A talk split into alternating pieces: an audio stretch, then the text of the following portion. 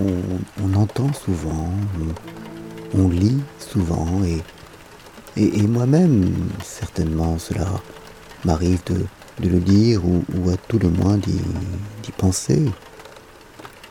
On entend souvent que l'existence de normes sociales nous empêche ou nous réfrène dans nos désirs d'agir de telle ou telle manière, de nous habiller de telle ou telle manière, de faire ceci ou cela. On se sent réfréné, enfermé, enchaîné par ces normes-là. Alors que je crois que le plus souvent, c'est un faux prétexte, une mauvaise excuse qu'on se donne, en oubliant que les normes sont en fait le plus souvent le reflet non pas d'une décision venue d'on ne sait où, mais tout simplement le reflet d'une préférence collective.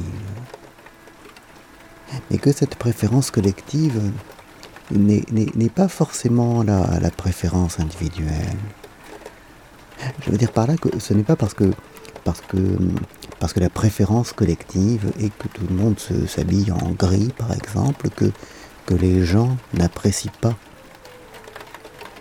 Que d'autres s'habillent en vert ou en jaune ou en rouge pomme.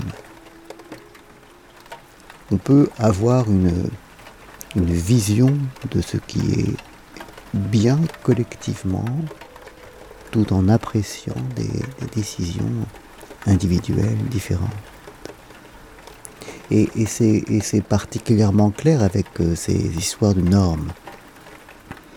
Et effectivement, la norme veut qu'on soit plutôt dans le rang, qu'on ne dépasse pas trop, qu'on ne s'abaisse pas trop, qu'on reste dans la ligne et le groupe. Mais ça ne conduit nullement à rejeter ceux qui s'en écartent, au moins dans certains domaines. On a le plus souvent une grande admiration pour les gens qui font autrement, qui agissent autrement, qui sortent du lot. Même s'il existe une norme qui est plutôt de rester dans le groupe dominant, dans le peloton.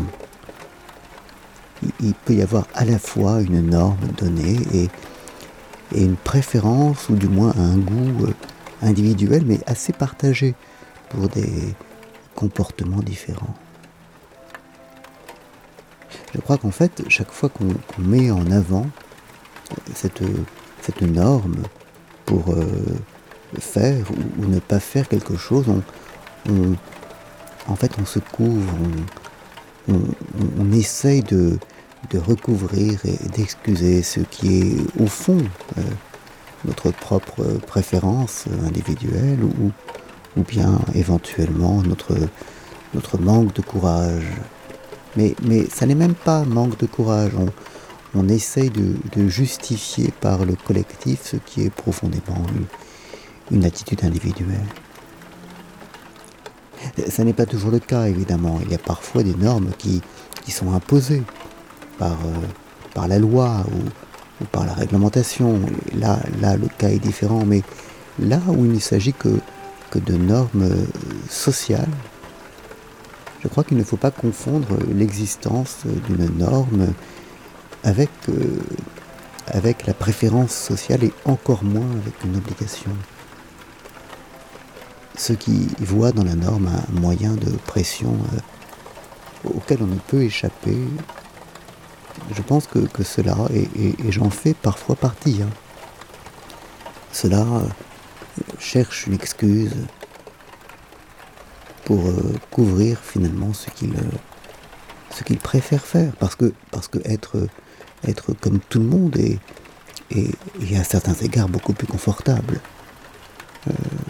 On a seulement à faire comme les autres. On n'a pas à se distinguer, on n'a pas à chercher son propre chemin.